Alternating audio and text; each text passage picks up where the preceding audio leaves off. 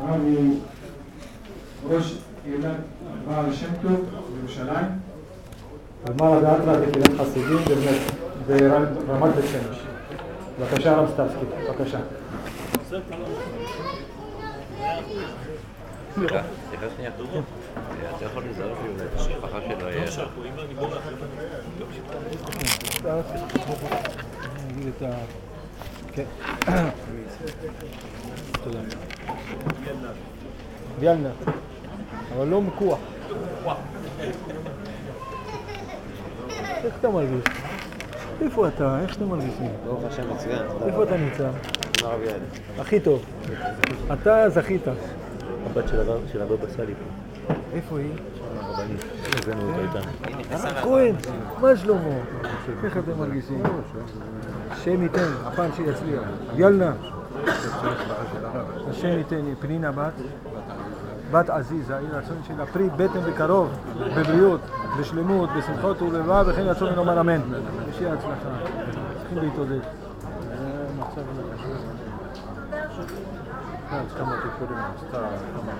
השם ייתן, השם ייתן בלי טיפולים. השם ייתן בלי טיפולים. השם ייתן בלי טיפולים. למה, למה טיפולים? בלי טיפולים. השם ייתן ישועה. בנה בשמחתכם. זכות הבבא סאלי, תבין עלינו. בעזרת השם.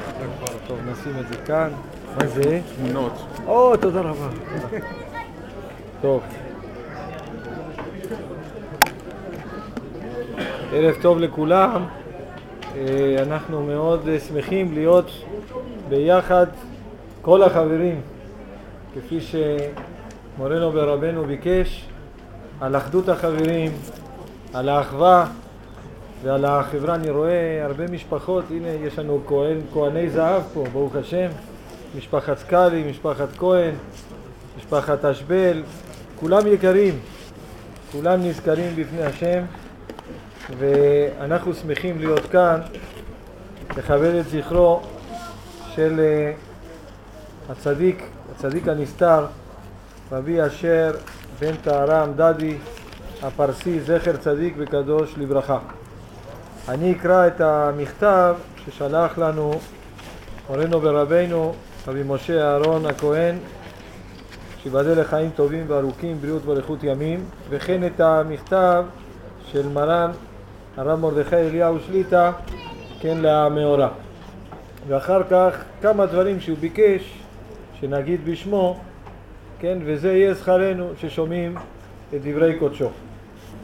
אנחנו גם מבקשים בריאות ואריכות ימים בכלל כל ישראל, לכל מי שזקוק לכך ובמיוחד לרות, נחמה, בת רויטל ונועם, השם ייתן להם ישועה שלמה אמן.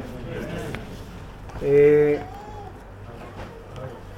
ככה כותב רבנו הצדיק.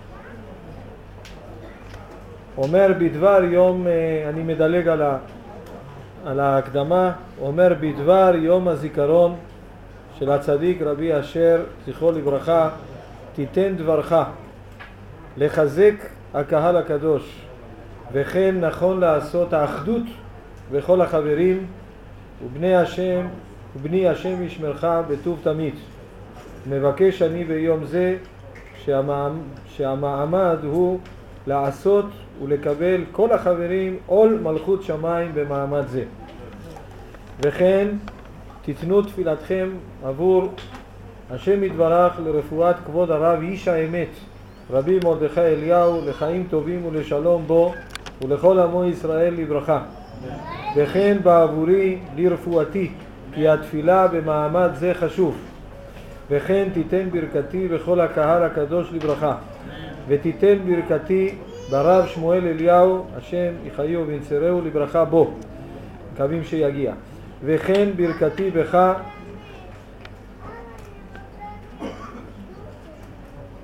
ובמשמשך במשמשך רבי רפאל אבן דנן השם יברכהו ויחייהו והיא הברכה בדניאלה בת אסתר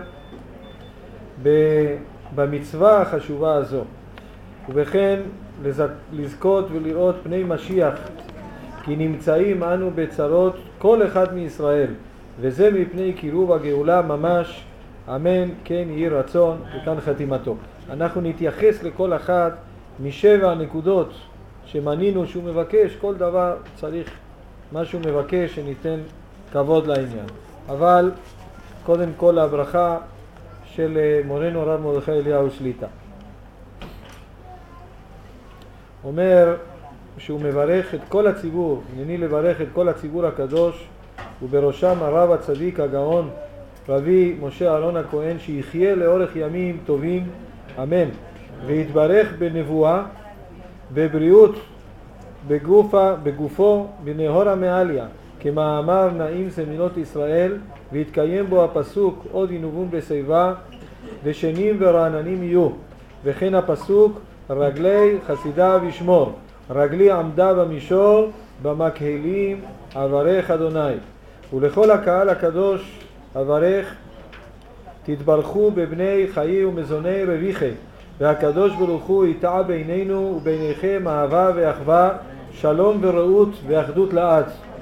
וזכות הצדיק בעל ההילולה יגן על כל המשתתפים וכל העוזרים וכל המסייעים וכולנו נזכה בביאת משיח צדקנו גואל לישראל בעגלה ובזמן קריב אמן כן יהי רצון מקום החתום הרב מרדכי אליהו ואפשר לראות כמה הם מתואמים, כמה הברכות הן דומות שמכוונות לאותם עניינים, עניינים של אחדות וחיזוק וגאולה. אנחנו אה, אה, נזכיר שרבי אשר בן טהרה עמדדי, כן, זכר צדיק וקדוש לברכה, אה, הוא היה אדם גדול מאוד, אבל צנוע מאוד. אני לא זכיתי להכירו, אבל כאן היו כמה, כמה וכמה שזכו להכיר את רבי אשר ו, ודיברו וסיפרו עליו גדולות ונצורות. מה שידוע לי זה רק ממה שסיפר לנו, כן, רבנו, רבי משה אהרון הכהן. והוא סיפר כך שהוא היה בעל התבודדות גדול. הוא אומר ששאלנו מה גדולתו, הרי ידוע שצדיקים אה, גלויים אז הרבה דברים לא יכולים לעשות. יכולים לעשות, אבל הנסתרים, הרבה פחות עיניים עליהם, והם עושים הרבה יותר. והוא אמר שהוא היה, אם הוא בא לדבר על שבח מסוים, דווקא דיבר שהוא היה בעל התבודדות גדול במסעותיו בגלותו. ככה הוא התבטא, שהוא היה בעל גלות להז...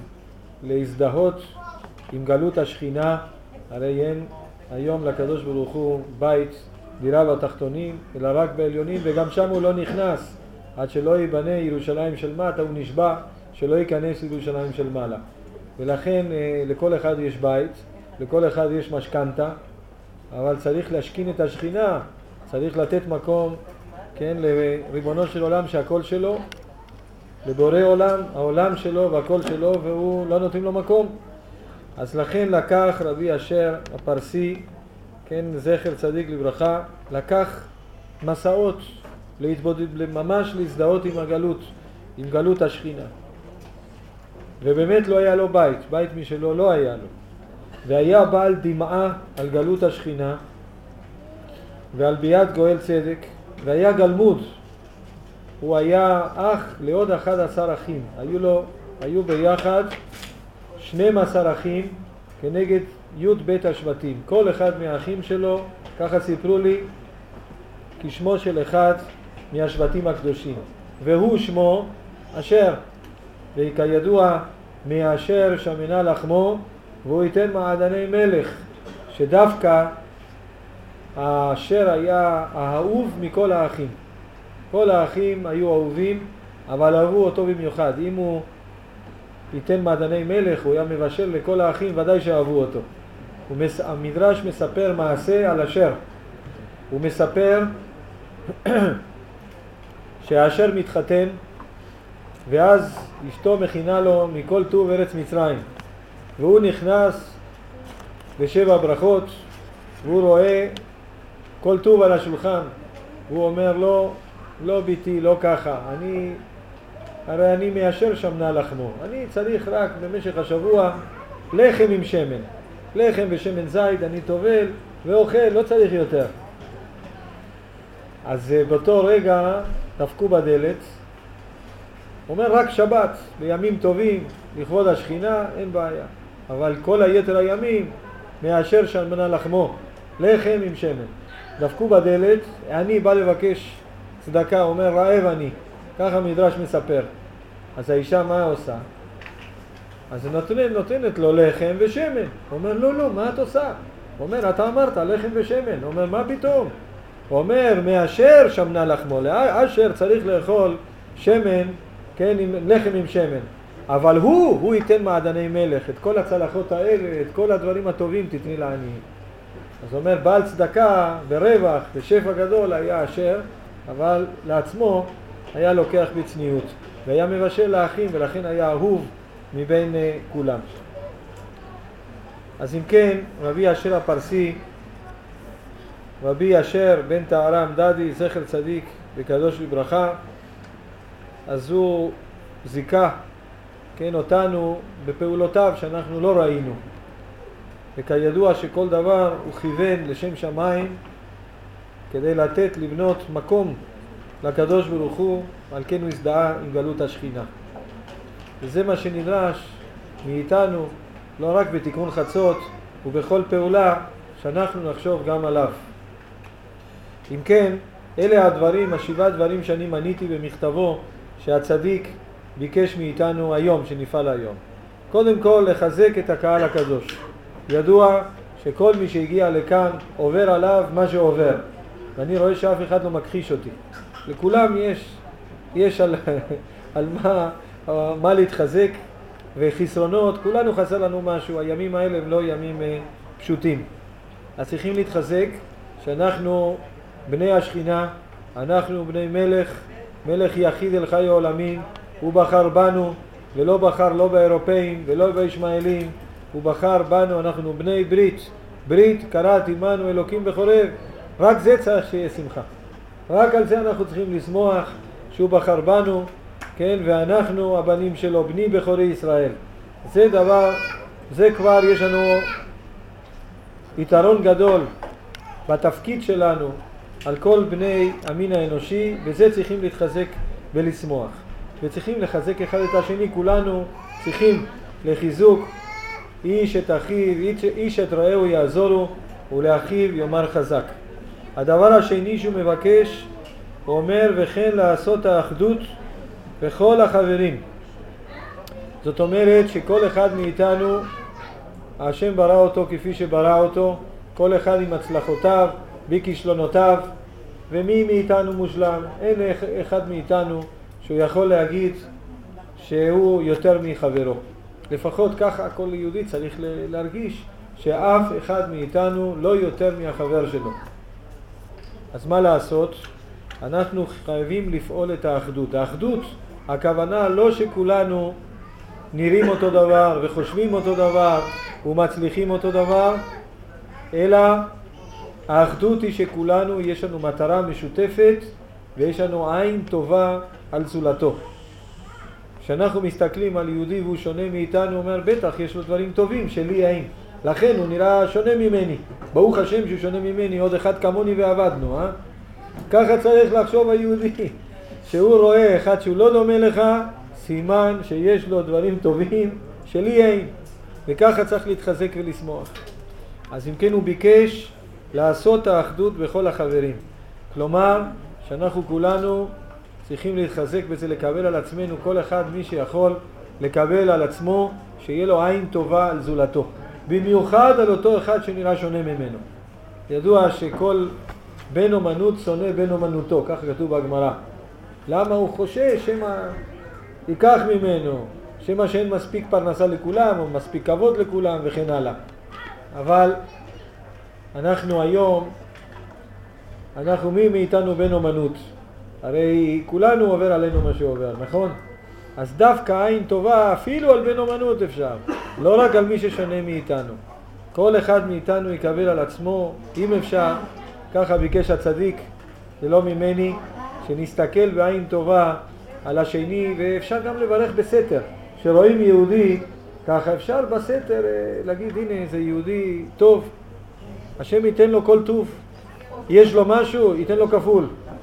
רואה אצלו משהו טוב, השם יברך אותו בכפל כפליים. הנה כאן הגיע הרב יהודי שהכיר את רבי אשר הפרסי. מקווה שהוא יחזקה אותנו, אחר כך ידבר ויספר לנו דברים. הנה הוא זכה, הכיר אותו אישית, נכון? השם יברך אותו. הוא גם דיאלנה, כן? ברוך השם, זכינו. דיאלנה אבל לא מקוח, נכון? אז בעזרת השם הדבר השלישי שביקש רבנו אז שאנחנו נקבל עול מלכות שמיים. אז אני מבקש, אם אפשר שנעמוד ואנחנו נגיד כולנו ביחד, שמע ישראל, השם ייתן כוח שזה יעמוד לנו זכות של קבלת עול מלכות שמיים שאנחנו ממליכים את הבורא על עצמנו ועל כל בריאתו אשר ברא. שמע ישראל, אדוני אלוהינו, אדוני אחד.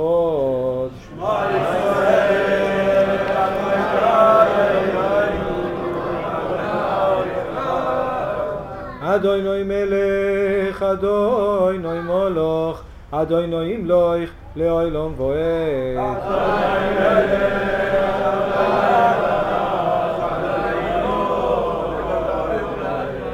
אדוני מלך, אדוני מלך, אדוני ימלוך, לעולם ועד.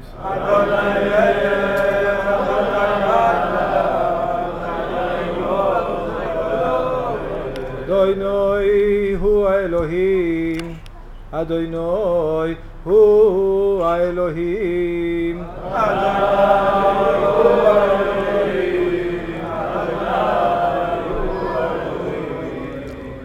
יישר כוח, אלה הבקשות, אלה הבקשה השלישית של אה, מורנו ורבנו רבי משה אהרון הכהן, שיבדל לחיים טובים וארוכים.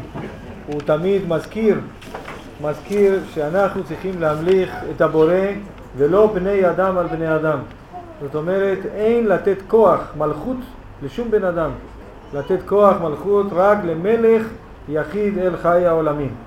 עכשיו, אני מבקש, אני קורא את הבקשה שלו על אה, רפואה שלמה לרבנו מרדכי אליהו, מי שברך אבותינו הקדושים, אברהם, יצחק ויעקב, משה ואהרון. הוא יברך את השם הטוב, הרב הגאון, הרב מרדכי צמח בן מזל, לרפואה טובה, שלמה ומהירה, בריאות ואריכות ימים מופלגת וכן יהי רצון ונאמר אמן. מי שברך אבותינו הקדושים אברהם, יצחק ויעקב, משה ואהרון, דוד ושלמה, הוא יברך את מורנו ורבנו הרב הגאון, הרב משה אהרון בן שלתיאל הכהן, לבריאות ואריכות ימים, רפואה טובה, שלמה ומהירה, בריאות ואריכות ימים מופלגת, וכן יהי רצון ונאמר אמן. וכן ביקש שניתן ברכה לכל, לכל הקהל הקדוש הזה, השם יברך את כל הקהל הקדוש הזה בזכות כל הצדיקים, בז- בזכות הצדיקים שביקשו, ציוו את הברכה הזאת, השם יברך את כל הקהל הקדוש בבני חיי ומזוני רוויחי, השם יברך אותם, כן, ימלא כל משאלות לבכם לטובה, בשמחה ובטוב לבב, בבריאות ואריכות ימים, בשפע גדול, בשלום בית, בשמחה ובטוב לבב, וכן יהי רצון ונאמר אמן. וכן אני מקווה שעוד יגיע כן אה, רבנו הרב, הגאון הרב של צפת, רבנו שמואל אליהו, הוא ביקש שנברך אותו, ייתן לו, שהשם ייתן לו כוח, כי הוא איש אמת, כי לפעמים צריך שמירה מעולה. השם ייתן לו הצלחה, הצלחה שלמה בבני חי ומזוני בכלל ובפרט, וכן יהי רצון ונאמר אמן. וכן אה, רבי רפאל אבן דנן, ובכל מעשי ידיו, ובכל משפחתו, בשמחה וטוב לבב, בריאות ואריכות ימים, וכן יהי רצון ונאמר אמן. וכן כל העושים במלאכה, המשפחה היקרה, משפחת אשבל, ובמיוחד דורון ודניאלה בת אסתר, שהם אה, עמלו קשות ועמלים עד, עד רגע הזה. השם יברך אותם בשפע גדול, בריאות, אריכות ימים, בני חיי ומזוני רוויחי. השם ימלא כל משאלות ליבם לטובה וכן יהי רצון ונאמר אמן. עכשיו הוא מביא, הדבר האחרון, הוא אומר ככה, כי נמצאים אנו בצרות כל אחד מישראל, וזה מפני קירוב הגאולה ממש. אז אם כן צריך, הוא כורך את שני הדברים. מדוע הצרות? הצרות, הוא אומר, מפני קירוב הגאולה ממש. אבל למה צריך באופן כזה? למה צריך שככל שאנחנו מתקרבים אל הגאולה השלמה, מדוע הצרות רבות וגדלות? כמובן שהדברים, אנחנו רואים את זה גם בגמרא בסנהדרין, בדף צדיק ז', שאם אתה רואה דור שהצרות תוקפות, אחת מסתיימת והשנייה ממשמשת, הוא בא, אז צפה לרגלי משיח. צפ... נו, צפה לו. זאת אומרת שהגמרא הלכה לפי הנביא, לפי דרך הנביא, ישעיה הנביא שאומר שהגאולה נדמת ללידה, חילקה יולדה. והלידה היא כזאת שככל שהצירים יותר תוקפים, יותר קרובים זה לזה ויותר קשים, ההתכווצות כלפי פנים יותר קשה, אז הלידה יותר קרובה. ואין ברירה, אין ברירה לדבר הזה, וכמובן בספרים הקדושים ראינו איך בזוהר הקדוש מדובר על 70 קאלים שתקפין וכן הלאה, שכל פעם יותר חזק הדבר יותר ויותר אה, אה, צרות, כדי שאנחנו נוכל, נוכל להבין מה העיקר בחיים. הדברים שכביכול שמים לזה הרבה הרבה חשיבות, הרבה חשיבות, פתאום נראים לנו חסרי חשיבות. הדברים תופסים יחס נכון. אומר הצדיק שאנחנו קרובים לגאולה, ידועים הדברים על, אה, על פרס, מה שהוא מדבר על זה כמה וכמה שנים, ואנחנו רואים שהדברים אה, מתממשים כל רגע יותר ויותר. אמנם יש אפשרות לגאולה על דרך מידת הרחמים, ולא, כלומר באחישנה ולא בעיטה, ולא על דרך מידת הדין. אבל אנחנו רואים שכנראה זה הסדר של היום, שנכנסנו לשבע שנים, שבוע שבן דוד בא, ואתם יודעים מה כתוב בגמרא בסנהדרין ובכל המדרשים. מובא ששנה ראשונה, ואנחנו שנה ראשונה להשמיטה, השנה הראשונה והמטיר מתקיים בה, והמטיר על עיר אחת ועל עיר אחת לא המטיר, על העיר השנייה לא ממטיר, גם מהנביא. וחלילה שנה שנייה חיצי רעב משתלחים וכן הלאה וכן הלאה, עד שבשנה הרביעית קצת מתהפך ותורה חוזרת ללומדיה ושפע גדול והיין ייתן פריו אבל לא ביוקר וכן הלאה וכן הלאה עד שבשישית קולות ובשביעית מלחמות ובמוצאי שביעית בן דוד בא. אבל אפשר כל רגע ורגע להפוך את הדברים בדרך מידת הרחמים. ועל זה הוא מדבר באחד הקונטרסים הקדושים שלו, אחד שהקונטרס הזה שנקרא שביל אל האור. ואני הייתי רוצה לקרוא בקצרה, עוד מעט יש לנו, הרב יואל הגיע ויש לנו עוד רבנים שאנחנו רוצים לשמוע אותם. אני אנסה לקצר. הוא מביא כאן בדף ד' בקונטרס הקדוש שלו שביל אל האור, מביא הצדיק שהאדם יש בו כל חלקי המציאות, כל העולם כולו בתוכו. ואומר והנה האדם שתהיה בו נפש כן הבהמית, אם יש בו נפש הבהמית בלבד הוא גרוע נחשב כבהמה, שהיסודות משועבדים אליו לזונו כדרך שהם משועבדים למזונות ופרנסת כל החיה ושאר כל הבהמה. ואם יזכה לנפש השכלית, הנה הוא למעלה מהיסודות, ואז הוא חשוב יותר מהבהמה. ואם יזכה לרוח השכלית, שהוא מיצירה, הנה הוא למעלה מאופנים, כי האופנים הם משועבדים אליו, אז מפני שהוא משפיעם, מי שמשפיע אז הוא קובע, מי שמושפע הוא נשלט. אם אדם מקבל ממישהו, אז הוא תחתיו, מישהו משפיע הוא מעליו, יותר קרוב לבורא. אז כיוון שהוא משפיע אל האופנים על ידי תורה, תפילה ומצוות, בדיבורו, אז הוא למעלה מאופנים כי הוא משפיע אליהם, הוא מרים אותם. ואם יזכה לנשמה, הרי הוא במדרגת כיסא, והוא חשוב מהמלאך, ועליו נאמר ונתתי לך מהלכים בין העומדים האלה. והיינו, שרפים עומדים ממעל לו, ואז הוא זה שמזיז את אותם הכוחות הרוחניים שנקראים מלאכים ושרפים. ואז הוא משפיע עליהם. ואם יזכה לנשמה ואצילות, אזי הוא משפיע אפילו לכיסא, לשכינה, וחשוב מבחינה זאת יותר מהכיסא.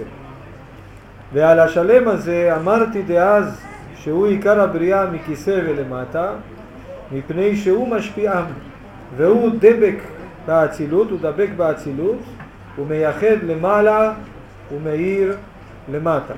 ככה מביא הצדיק.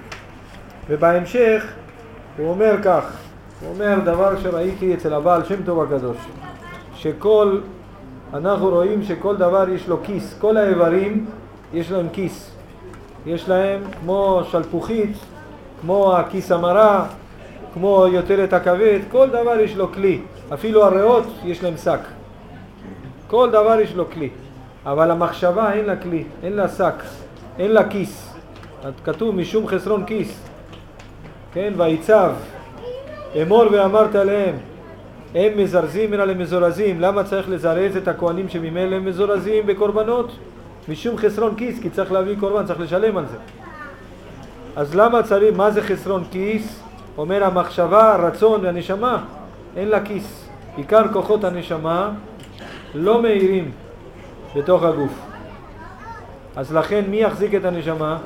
מי יחזיק את אור הנשמה? אז הוא אומר האותיות הקודש, אותיות התורה, אותיות התפילה וכן אותיות שמות הקודש. ולכן הוא אומר שיהודי כדי לשמור על חיי רוחו ונפשו, חיי הרוח שלו, אז הוא צריך דווקא שבמחשבה שלו לא יהיו ציורים אחרים, אלא רק את הציור של האותיות הקדושות. הרי כל דבר יכול להיות פסל ומסכה, הרי אסור לנו לדמיין שום אה, ציורים, שום תמונות בתורה, בתפילה, אבל בתפילה אנחנו מתפללים על דברים. ואל מיתא דמיון, כן. אז איך אנחנו יכולים, הרי ציור יש במוח, ציור הלב, ציור הדעת. אז אומר שיש שני דברים שהם על זה איסור של פסל ומסכה. הדבר האחד זה כלי המשכן, כלי המקדש. מה שכתוב שאסור לפסול פסלים, אבל פסול לך שני לוחות, כן, אבנים כראשונים. את זה כן יש מצווה לפסול. מה עוד? פסול לך שני קירובים. כלומר כל כלי המקדש והמשכן, הצורות שלהם הן כעין צורות של מעלה, הן קדושות, ולכן זה מותר לצייר בציור הלב. והדבר השני, פסול לך שני לוחות אבנים כראשונים, הכוונה לאותיות, אותיות הקודש שיהודי צריך שיהיה לו כל הזמן את האותיות האלה של שם ההוויה, כמו שמובא בשולחן ערוך, שיוויתי הוויה לנגדי תמיד, והבאר היטב מביא בניקוד של יראה. זאת אומרת, כל הזמן בגובה תפילה, ואומר הבעל שם טוב, שיהיה לו את אותיות השם, ואומר עוד בעמוד התפילה שיהיו רחבות, אותיות רחבות, עם אור בפנים, דווקא אש שחורה, אש לבנה על, על גבי אש שחורה. ואם הוא יכול להיות בפנים, את המחשבה, להכניס בפנים את המחשבה, את הרצון, את ההזדהות שלו, על ידי זה יש לו שמירה למחשבה, לרצון, לנשמה. כלומר, מהו הכלי שמירה לנשמה? מהם האיברים הרוחניים של נשמתו? אותיות הקודש, אותיות התפילה, אותיות התורה, אותיות שמות הקודש. ואז יש לו שמירה למחשבתו.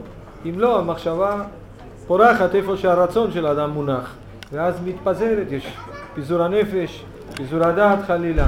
אז לכן, דווקא על ידי שכל הזמן נוגע באותיות השם, באותיות התפילה והתורה, על ידי זה יש לו שמירה מעולה. לבסוף, בעניין הגאולה, אומר הצדיק,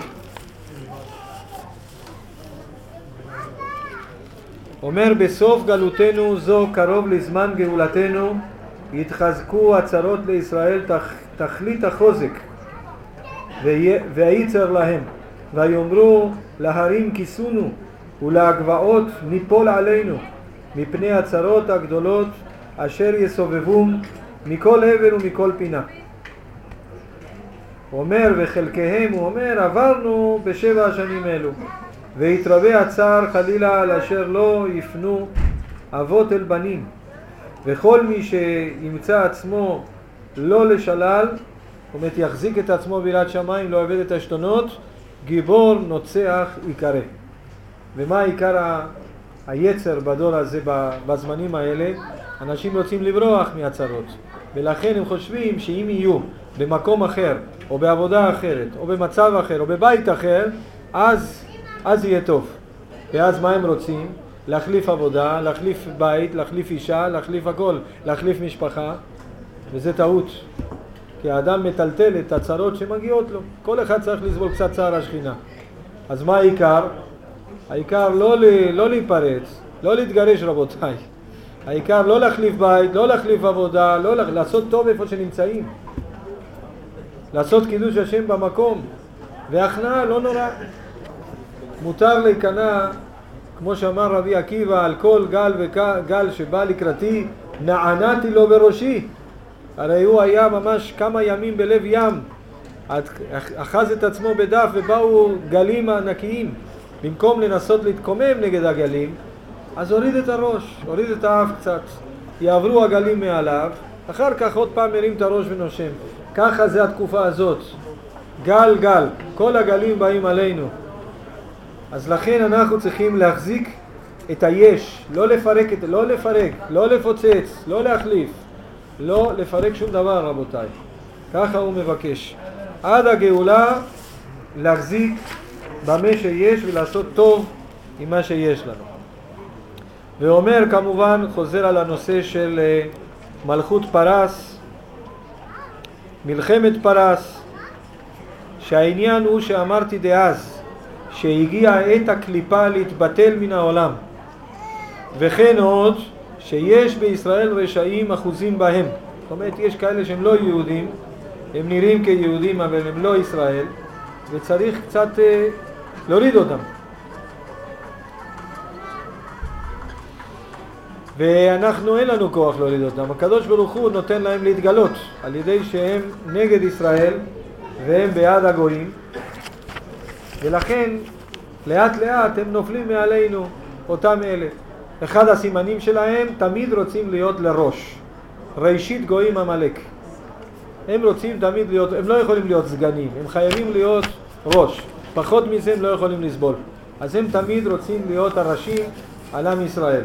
מי שתמיד נדחף, כן, להיות בראש, אז הוא חשוד, הוא צריך להוכיח שהוא לא כזה. כן, צריך להוכיח את יהדותו. כן, אנחנו, עד שהוא לא יוכח ההפך, יש לו סימן של פסלות, השם ינחם. אז אם כן, ומי שרוצה לראות את זה להלכה, יסתכל בטור ובשולחן ערוך באבן העזר בסימן ב' בסעיף ב', שיש סימני כשרות ליהודי כמו שיש סימני כשרות לבהמה טהורה. יש גם כן סימנים של טהרה לדג, וסימנים, חמישה סימנים בעוף, שניים בדג, כן, חמישה סימנים בחיה טהורה, גם אה, סימנים ליהודי. וככה כתוב בגמרא במסכת מנחות, וכן במסכת יבמות, מובא הדבר שמה בדף מ"ג. אז אדם יכול להסתכל שמה מה הסימנים של כשרות של יהודי, שאז רואים שהחיה הזאת נקראת יהודי, ולא משהו אחר, לא כותי או צדוקי או כל מיני דברים כאלה. אבל שמה כתוב גם סימני הפסלות. על זה מדבר הצדיק, שהגיעה עת הקליפה להתבטל מן העולם. וכל עוד שיש בישראל רשעים אחוזים בהם, אייך אפשר שיתבטלו החיצוניים ורשעים ברשעתם.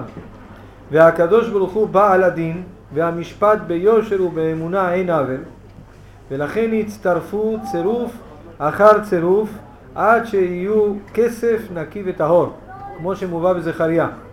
וההנהגה הזאת תהיה בתכלית קושי הדין, והקליפה גובה כל חלק, כן, יש, היא תיפול עד שהיא תנסה לגבות את הכל. ואז כל חובה שיש בכל מקום, שמה תתגלה, יתגלה קושי גדול ומשם תהיה הנפילה. ובימים ההם ובעת ההיא יתקטטו גוי בגוי חרב איש ברעהו וישראל יהיו ביניהם בצער גדול חלילה וזה יהיה מלחמת פרס באי עלמא וכל אחד ואחד ירצה לבזוז את הרחלה הזאת את ישראל היא השכינה, היא כנסת ישראל ולאכול את בשרה, כולם ירצו את ירושלים. והקדוש ברוך הוא ירחם על עם השם בזכות ג' אבות הקדושים וכן בזכות בעלי התשובה כיום שחוזרים לשוכן ערבות באהבה. הוא מדבר על צירוף אחר צירוף של כל אחד מבני ישראל ואחד הסימנים לקבל את הצער ואת הייסורים ואת הניסיונות בנחת, בהכנעה, לא להתלונן כלפי מעלה ולא לחפש אשמים אצל היהודים האחרים. לפעמים אדם בצער והוא בסכנה. מה הסכנה? הוא מחפש את מי להאשים, על מי לגלגל את החובה. הוא מחפש מישהו להעמיד אותו לדין, וכן הלפעמים יותר גרוע.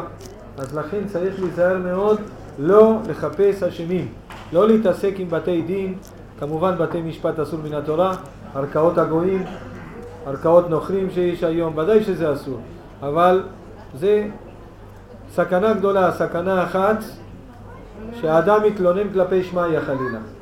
סכנה שנייה שהאדם יפרק את ביתו חלילה, את העסק שלו, את הכל, הוא רוצה לפרק את הכל כדי לברוח מהצער. סכנה שלישית שיחפש יהודי אחר למרר לו את החיים על הצרות שלו. תרדו מהיהודים האחרים. כל יהודי יש לו מספיק.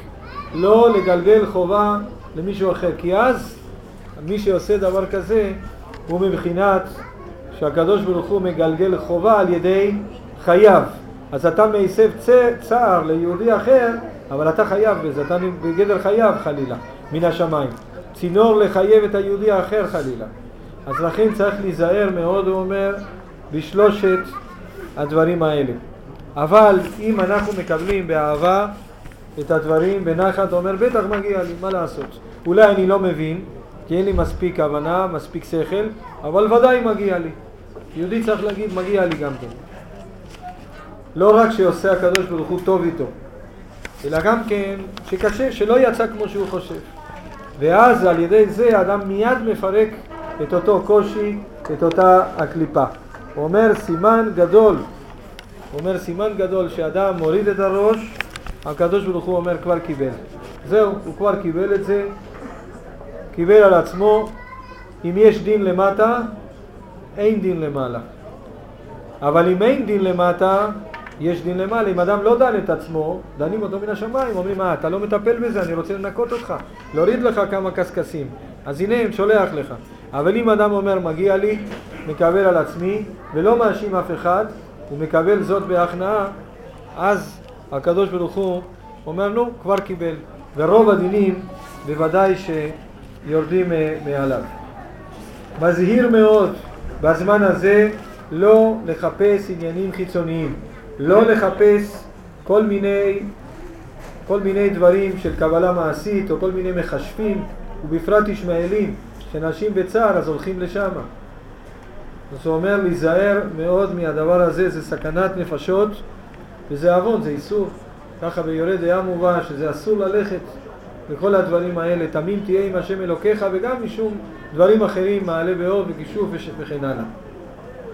אז אם כן, הוא מזהיר על העניין הזה, מזהיר על עשיית חסד, מזהיר על שכל יהודי ייקח על עצמו צר זולתו קצת, ויישא עול עם חברו, על ידי זה שהוא נושא בעול עם חברו, מורידים ממנו הרבה, הרבה איסורים שלו, שחלילה היה צריך לקחת על עצמו, הקדוש ברוך הוא מוריד ממנו, כי הוא לקח, נטל עליו מחברו. אה, אתה נוטל עם החבר?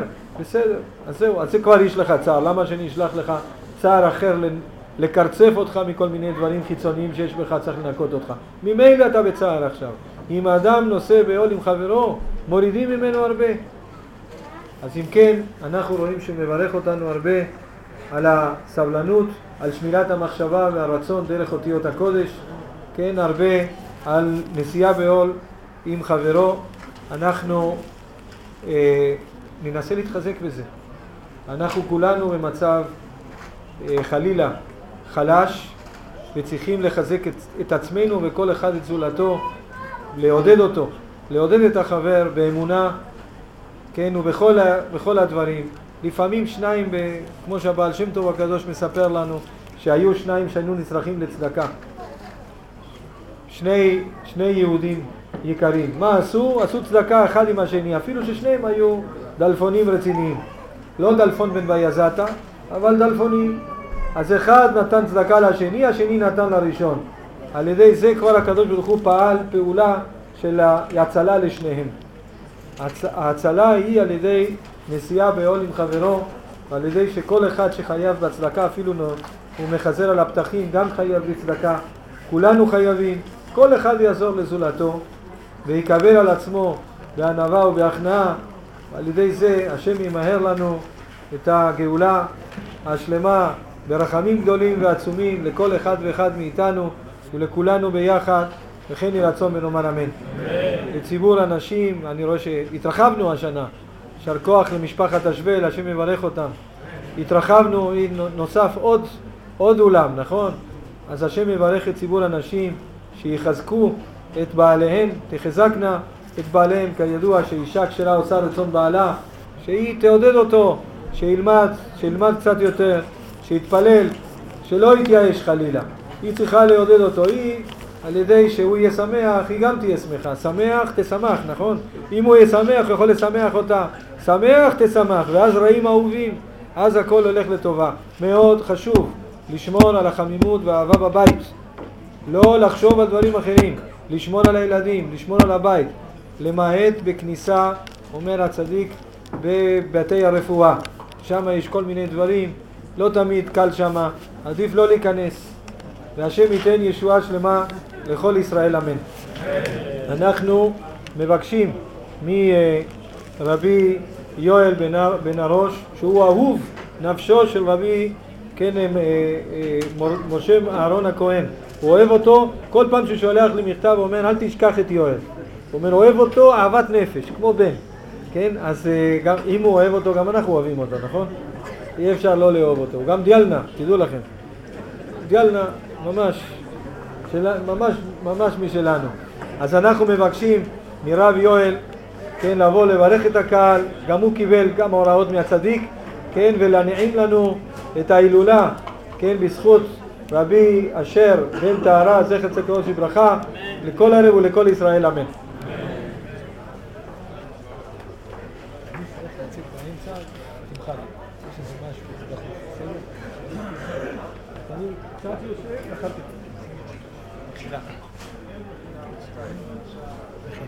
ברוך תהיה. הרבנים, ברשות כבוד הרב, שליטה, כל אחד ואחד לפי מעלתו, כבודו, קהל קדוש ונכבד. בראשית דברנו חייבים להודות למשפחת אה, אשבל, לדורון ודניאלה, שהשם ישמח אותם בשמחה מיוחדת שהיא קשורה לילדים. שהקדוש ברוך הוא ישמח אותם דרך הילדים ובעזרת השם שיהיה להם הרבה בשורות טובות מילדיהם. דניאלה ביקשה ממני גם כן לומר שהדברים יהיו לעילוי נשמתה של רות בת גולדה. תהיה נשמתה צורה בצור החיים. אני חוזר לברכות ובעזרת השם ממעלתי הקטנה מאוד שבכלל לא קיימת פה שיזכו לחופה הילדים של דורון ודניאלה בעזרת השם לכל הישובות, לכל הישועות בקרבת השם יתברך. רחל בת מזל בעזרת השם רפואה שלמה. מורנו ורבנו הרב הצדיק רבי משה אהרון הכהן שליטה שהשם ישלח לו בריאות וברכה אשרי צדיק מצא חוכמה. ביקש לומר כמה מילים בשמו כמו שרבנו הרב סטבסקי שליטה זכותו תגן עליו שיהיה בריא ושלם תמיד ושמח תמיד. ברוך השם. ואני ראיתי אני הקטן ראיתי שינוי מהותי בגישתו הקדושה של הרב. הרב הצדיק רבי משה אהרון החדיר בלקסיקון שלו, במילים שלו, מושגים שבדרך כלל הוא לא מדבר עליהם והמושגים האלה האירו את פניי זה כמה מכתבים. כך הוא כותב בזמנים האחרונים שבמעמד יום הזיכרון של הצדיק רבי אשר זכותו תגן עלינו אמן. גם כן כתב מכתב תיתן דברך על הזמן של הגאולה הקרובה. כלומר הרב ממש מתעקש שנדבר על נושא אחד והוא עניין הגאולה. והוא כותב וידעו כל הקהל הנמצאים שעין השם בנו והוא רואה את כל הצרות שיש בכל אחד ואחד כפי שהזכיר הרב סטבסקי שליטה ובמיוחד כותב הרב בזאת השנה שהסבל הגופני והנפשי של כל אחד יותר קשה ממש.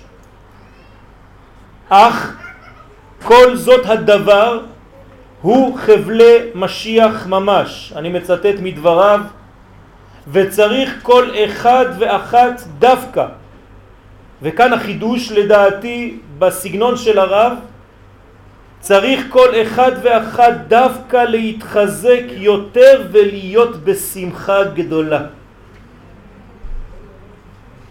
כי הקדוש ברוך הוא, ממשיך הרב, לא יעזוב את עמו בצרתו ובעזרת השם ההסתר שהיה בעמו יהפך לטובה ושמחה. ותיתן ברכתי בכל אחד ואחד באהבה גדולה. ואכן בגלל שאין לי שום מעמד אז אין לי גם מה להפסיד אז אני אומר לכולכם שאני אוהב אתכם ממש מכל הלב וממש מה שהרב מעביר דרכנו. וכן תיתן הברכה בדניאלה ורבי דורון על כל מה שעושים לשם שמיים ובלב נקי. השם יברך את כל הקהל בטוב, ונכון לומר בכל החברים, להיות בשמחה. זה כבר שלוש פעמים שיש המילה שמחה, במכתב די קצר. כי השמחה יעורר הפתח לדלת הבית. תשימו לב למילים השמחה יעורר הפתח לדלת הבית. זה הפעם הרביעית כבר, מבחינת מלכות.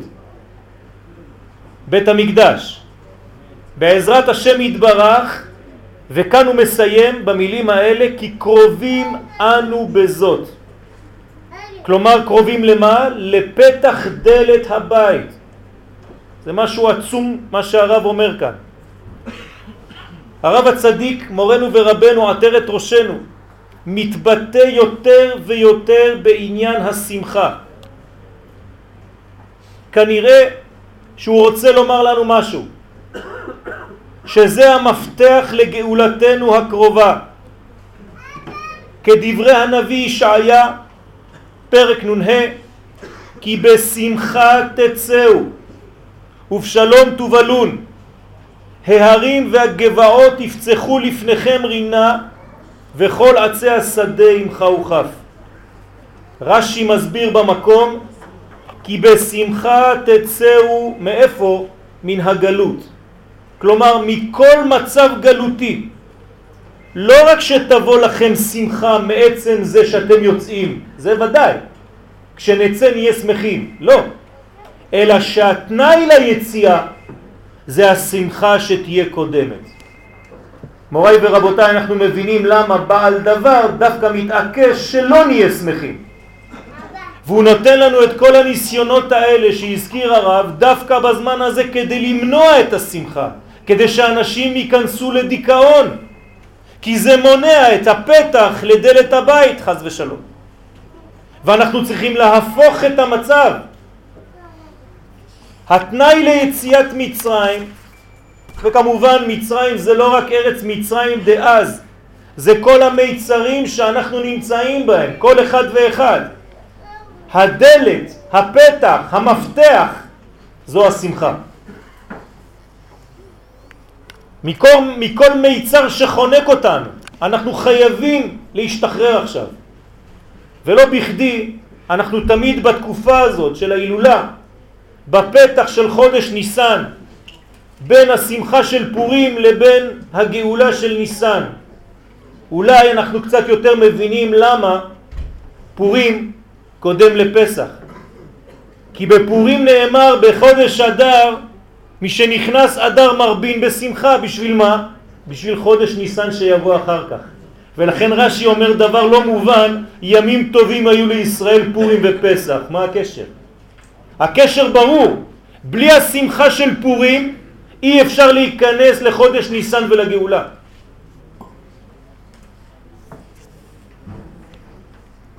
ועד מתי הגאולה הזאת? חוזרים על דברי הנביא.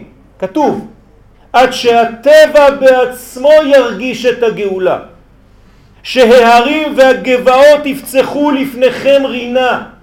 זאת לא שמחה שאנחנו ממציאים לעצמנו, כן, להיות בשמחה ואנחנו חוזרים ומשחזרים לעצמנו, אלא הטבע יוכיח שאנחנו כן בשמחה או לא. רש"י מסביר שם במקום שיתנו פריים וצמחם ויהנו יושביה של ארץ ישראל. כשיהיו פירות, ואנחנו יודעים זאת מהגמרא, אין לך קץ מגולה מזה, שארץ ישראל נותנת פירותיה בעין יפה, זה תלוי בשמחה של היציאה של בני ישראל מכל המיצרים שלהם, שאותה שמחה היא כנראה כמו מים, כמו זרע לאדמה להצמיח לנו את הישועה. ואסור לנו לזלזל בדבר הזה. הכוח הזה של השמחה הוא דבר מנגנון שהוא בסיס לכל העולם. הארי הקדוש אומר שאפילו בתפילה מי שמתפלל ואינו שמח בפנים יש לו יותר נזק חז ושלום מהתפילה. ויש לנו כלל ידוע בסנהדרין צד ח' אין לך קץ מגולה מזה כשתיתן ארץ ישראל פריה בעין יפה, אז יקרב הקץ ואין לך קץ מגולה יותר. דברים מדהימים. תסתכל מה הולך בשוק בארץ ישראל ותבין אם אתה בזמן של גאולה או לא. פלא פלאות. למה? כי כל העניין האלוהי זה לרדת ולהתגלות כאן בעולם הזה בהתלבשות בפירות ובירקות של ארץ ישראל. כל כך גבוה שזה נכנס עד לעומק החומר, הקדושה שבתוך הטבע. מוריי ורבותיי, יש בזה סוד עצום. ככל שאנחנו רחוקים מהגאולה, כלומר בדורות שקדמו, אז הגאולה הייתה נתפסת בעינינו כדבר ניסי. כלומר, לפני 200 שנה, גאולה זה בגדר נס. אתם יודעים איך ניגאל? זה יהיה ניסים. ככל שאנחנו מתקרבים לגאולה, אנחנו יותר ויותר רואים שבעצם הגאולה מתלבשת בדברים מאוד מאוד טבעיים. ולמי שאין עיניים לראות את זה הוא יכול גם לפספס ולא לראות. על זה אנחנו מתפללים ותחזנה עינינו בשובך לציון ברחמים מה פשר התפילה הזאת? כנראה שיכולים לפספס את זה ולא לראות שהשם מחזיר שכינתו לציון, חז ושלום. ואנחנו מבקשים מהקדוש ברוך הוא תן לנו את העיניים המיוחדות האלה לראות את הגאולה כי כנראה לא יהיה פשוט וקל לראות אותה מרוב הבעיות שיהיו באותה תקופה. כלומר יש גאולה, היא מתרקמת ונבנית לעינינו ואור וחושך משמשים בערבוביה עד כדי כך שכל הבעיות הקטנות והגדולות מחשיכים את הגאולה שעדיין מתקדמת. וזה הורס לנו את השמחה הזאת. ואנחנו מפספסים את כל השלבים של התהליך חז ושלום. ממש כמו הריון. הרב דיבר על זה? ממש כמו הריון בהתחלת ההיריון, גם בשביל האימא וגם בשביל האבא, הכל בגדר דמיוני. אנחנו עדיין לא יודעים מה זה בכלל תינוק. ראינו אצל אחרים, אבל לא מרגישים שום דבר, גם האמא עדיין לא מרגישה שום דבר, ואבא עוד יותר פחות ממנה. הכל רחוק, הכל נראה בשמיים, הכל רעיוני. עוד מעט תהיה ילד. אנחנו לא יודעים מה זה אומר. כשמגיע זמן הלידה בפועל, אותו רעיון נפלא שהיה נראה כנס גדול מתגלה דרך סבל ואיסורים ממשיים אצל האימא ודאגות אצל האבא. למה?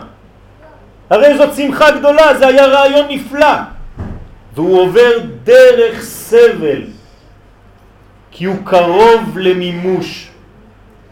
כאן נמצא הפרדוקס שהרב דיבר עליו מקודם. ככל שאנחנו מתקרבים לגאולה, לכאורה היינו צריכים להיות יותר ויותר מאושרים. אלא אנחנו רואים שלהפך חז ושלום, כאילו המצב נהיה יותר ויותר מסובך. אלא שזה לא סותר שהגאולה ממשיכה להתקדם, חז ושלום, להפך. רק תדע שאתה בתהליך של לידה. שאתה הולך לתת חיים, שהסבל הזה הוא לא סבל לחינם שלא מוביל לשום מקום חז ושלום. אז אני שואל אתכם, האם חבלי משיח שאנחנו בעיצומם הם עונש? חז ושלום. אלא שהגאולה נעשית בשיתוף עם הטבע, וזה כרוך בכאבים. בחבלי לידה. ככה הקדוש ברוך הוא ברא את העולם הזה. למה זה לא קורה בדרך נס גלוי? אולי היינו מעדיפים ניסים גדולים, רוצים גאולה שתבוא ותנחת עלינו מלמעלה. מה אנחנו צריכים את כל זה? למה הגאולה היא דווקא בסגנון של הסתר? בסגנון פורים? לא סתם אמרו חכמים שהחג שישאר לעתיד לבוא זה דווקא פורים. למה? לומר לנו ברמז שזה מה שיתאים בדיוק לגאולה האחרונה שלנו, שגם היא תהיה בגדר של נס והתלבשות בטבע, עד כדי כך שאפילו לא תראה את שם ההוויה במגילה של פורים, וכנראה שלא תראה את שם ההוויה בכל תהליך הגאולה כמו שלא ראית אותו במגילה. למרות שזה כולה מגילת אסתר מגלה את האסתר. חז"ל מסבירים לנו סוד גדול. אתם יודעים למה הגאולה לא באה בדרך נס כזאת? שלום כבוד הרב. נסיעה טובה.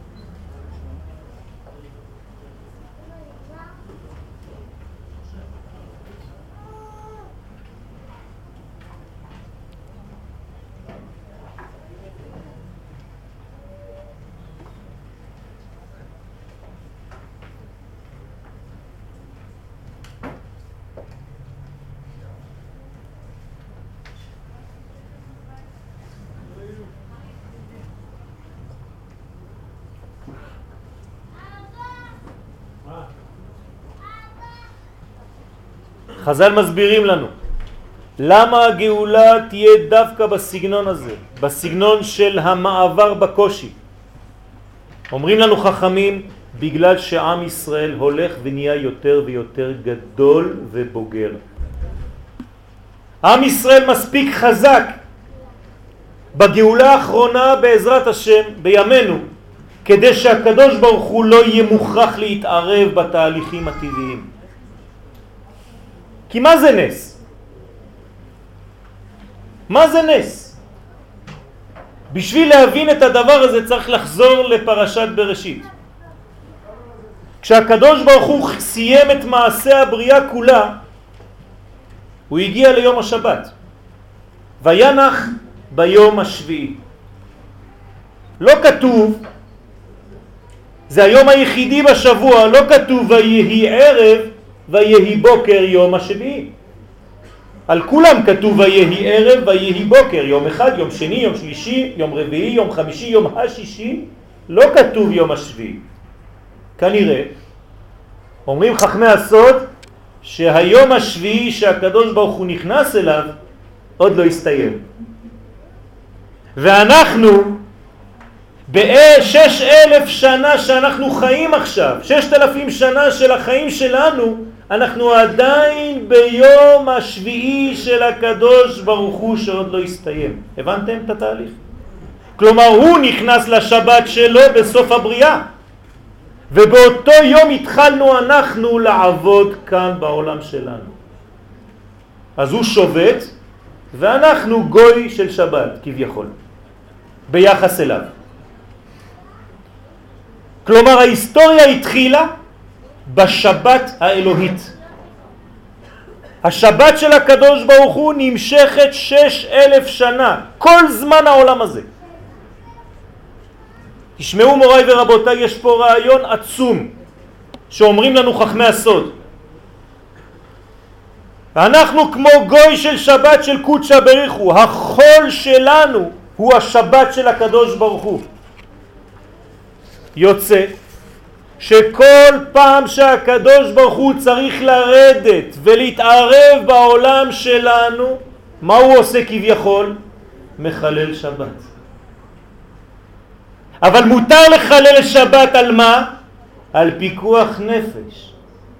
יוצא שהנס שהקדוש ברוך הוא עושה כדי למנוע קטסטרופה בעולם הזה, שזה פיקוח נפש, הוא כביכול מחלל את השבת שהוא נמצא בה כדי לבוא ולפעול ולהתערב בעולם שלנו.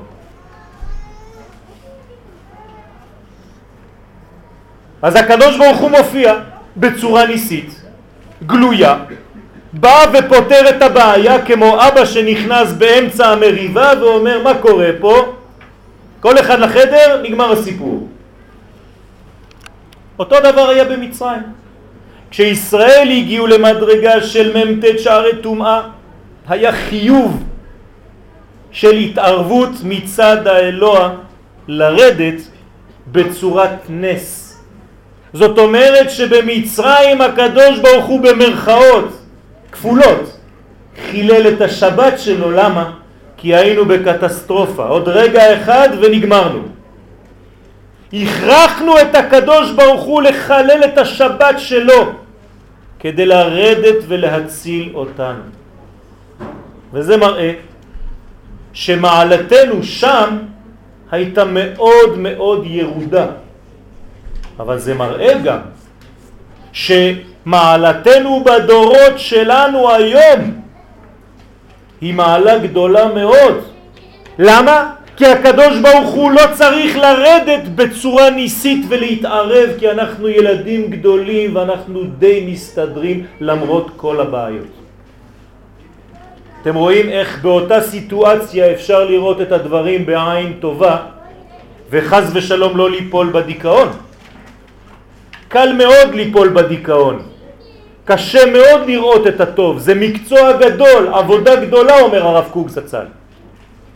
צריך עבודה גדולה כדי לראות את האור האלוהי, כי זה תמיד מעט אור שדוחה הרבה חושך, אבל מעט צריך לחפש אותו ולמצוא אותו. זאת אומרת שהקדוש ברוך הוא דווקא בדור שלנו, בגאולה שלנו הנוכחית, מופיע דרך ההסתרים. הוא כבר לא חייב לחלל את השבת שלו כדי לגאול אותנו. אנחנו ראויים לגאולה. אנחנו עם של גאולים. ואוי ואבוי למי שמדבר חובה על עם ישראל ולא אומר את הדברים האלה. להפך, צריך להיות כמו הנביא ישעיה שהקדוש ברוך הוא בחר בו דווקא בגלל שהוא היה מצדיק את עם ישראל. אהבת לצדק את בניי, אני בוחר בך כנביא.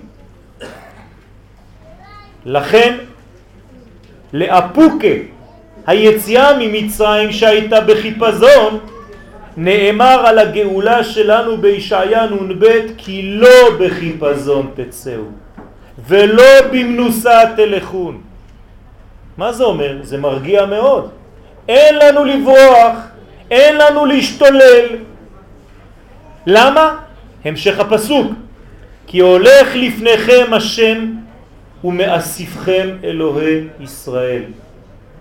יש פה רבותיי תהליך, התהליך הזה לוקח זמן, אפשר לומר משחק מילים, שם יצאנו בחיפזון ועכשיו אנחנו יוצאים בחילזון, לאט לאט.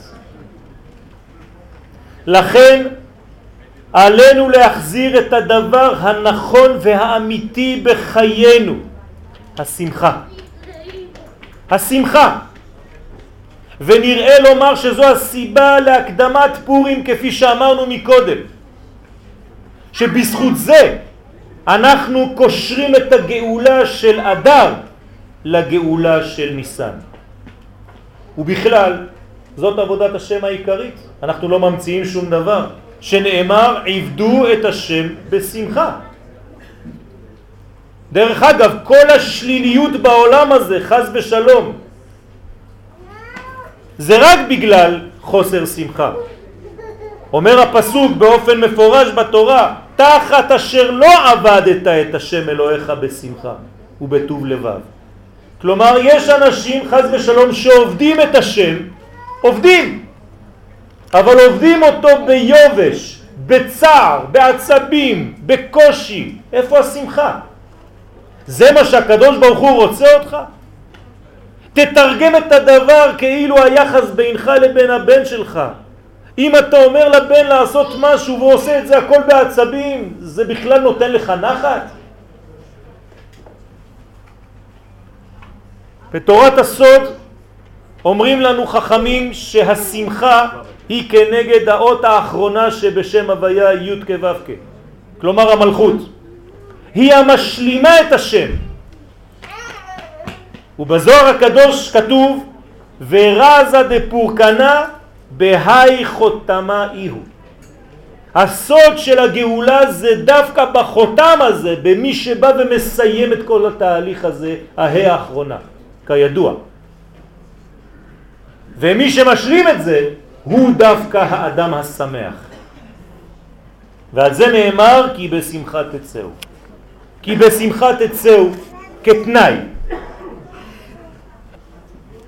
אני רק רוצה לברך בעזרת השם מה שהרב נתן לי,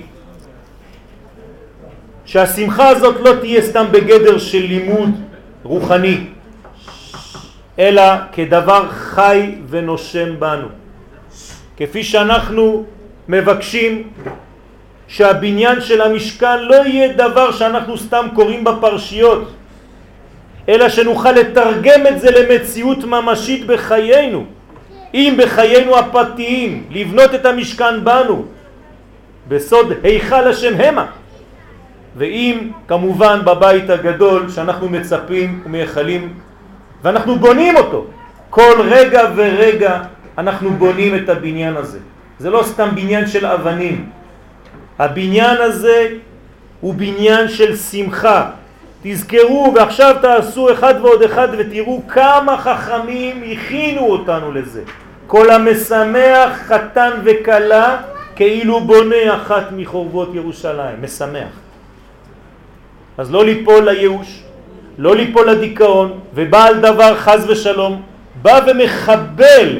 חבלי משיח זה המחבלים של המשיח. יש מחבלים בגאולה, יש מחבלים בתהליך. והמחבלים האלה נמצאים תמיד בדרך כמו אותו עמלק אשר קרחה בדרך. וכאן מובן לנו עוד דבר. מה זה עמלק אשר קרחה בדרך? עשה אותך קר, אתה עובד את השם בקרירות, אין לך בכלל חום, אין לך בכלל שמחה בעבודת השם, על מה אתה מדבר? אתה רק מחופש לאדם דתי חז ושלום. אנחנו חייבים לצאת מהשקר הזה ולחזור לעולם האמת האמיתי, לחיות את היהדות שלנו, את הקודש שלנו בשמחה ולא להתחפש לאנשים כאילו. לחזור לאמת האלוהית שלנו, לדעת, להיות בצל אל, להיות לצל הזה של האור האלוהי. כי אם יש צל, יש אור. ומי שבעצם עובד בעולם הזה שכולו צל, האמת זה לא סתם צל, זה הצל של האלוה שמסתתר ואנחנו מגלים אותו. יהי רצון שהשמחה הזאת תמלא את חיינו, תמלא את זוגיותנו, תמלא את תורתנו, תמלא את עבודת השם, ובזכות השמחה הזאת, כשמברכים בשמחה, הרי כל נביא ונביא מתנבא רק בתנאי שהוא בשמחה. אם לא חייבים להביא לו נגנים, שינגנו לו כדי לעשות אותו שמח, ואז הוא מקבל רוח הקודש ונבואה. מוריי ורבותיי זה המפתח. יש לנו להיזהר והרב כותב לי פה במכתב ארבע פעמים המילה שמחה והקדוש ברוך הוא עזר לי לשים לב לדבר הזה כי באמת זה המפתח והוא אומר שזה המפתח לפתח הדלת. אז יהי רצון שנתפוס את המפתח ביד ונהיה שמחים בעבודת השם אשר ברא ששון ושמחה וכל העניין, כל ההמשך ממשיך בזכות העניין הזה ושמחה זאת להיות משיח, לא לשכוח. יהי רצון שנזכה כולם בשמחה הזאת, לאהבה בינינו, לא לכעוס אחד על השני, כי כל אחד מדמיין שהשני כועס עליו או חושב עליו דברים רעים. אנחנו צריכים להיזהר מלשון הרע, משנאת חינם, וכל אחד יש לו את הבחירות בעולם שלו, ואנחנו צריכים לכבד כי אנחנו משלימים אחד את השני. יהי רצון שנזכה לגאולה הסופית בניסן הזה, והרב אמר מקודם שאנחנו בשנה ראשונה, שנה שנייה, שנה שלישית, שנה רביעית, שנה שישית, ובמוצאי שביעית משיח בא. אני רק מזכיר לכם שאנחנו במוצאי שביעית. חזק וברור! אם תוכל להוסיף את זה לאנשים, באמת זה משהו חזק מאוד. ועלינו לשבח, אנחנו אומרים, אל אלו יושיע. ישמעאל ואדום. ישמעאל ועשיו.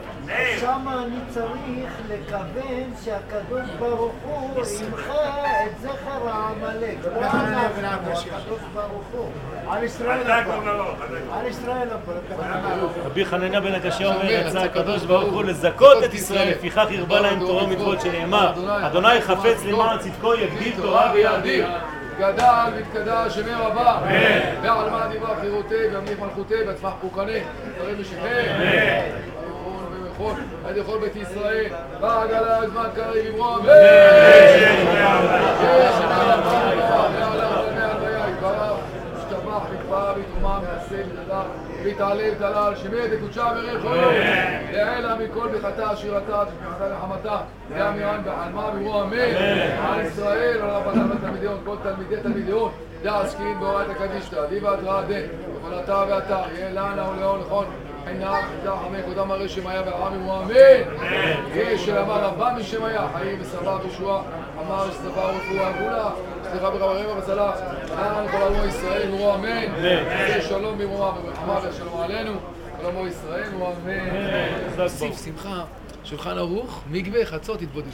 ברוך השם. אנחנו מזמינים את הרב אליהו איבגי שליטה שיבוא ויאמר דברים בעזרת השם כמו כל שנה ושנה ואנחנו שמחים לשמוע אותו. מה שמך הבא? יואל בן ארוש.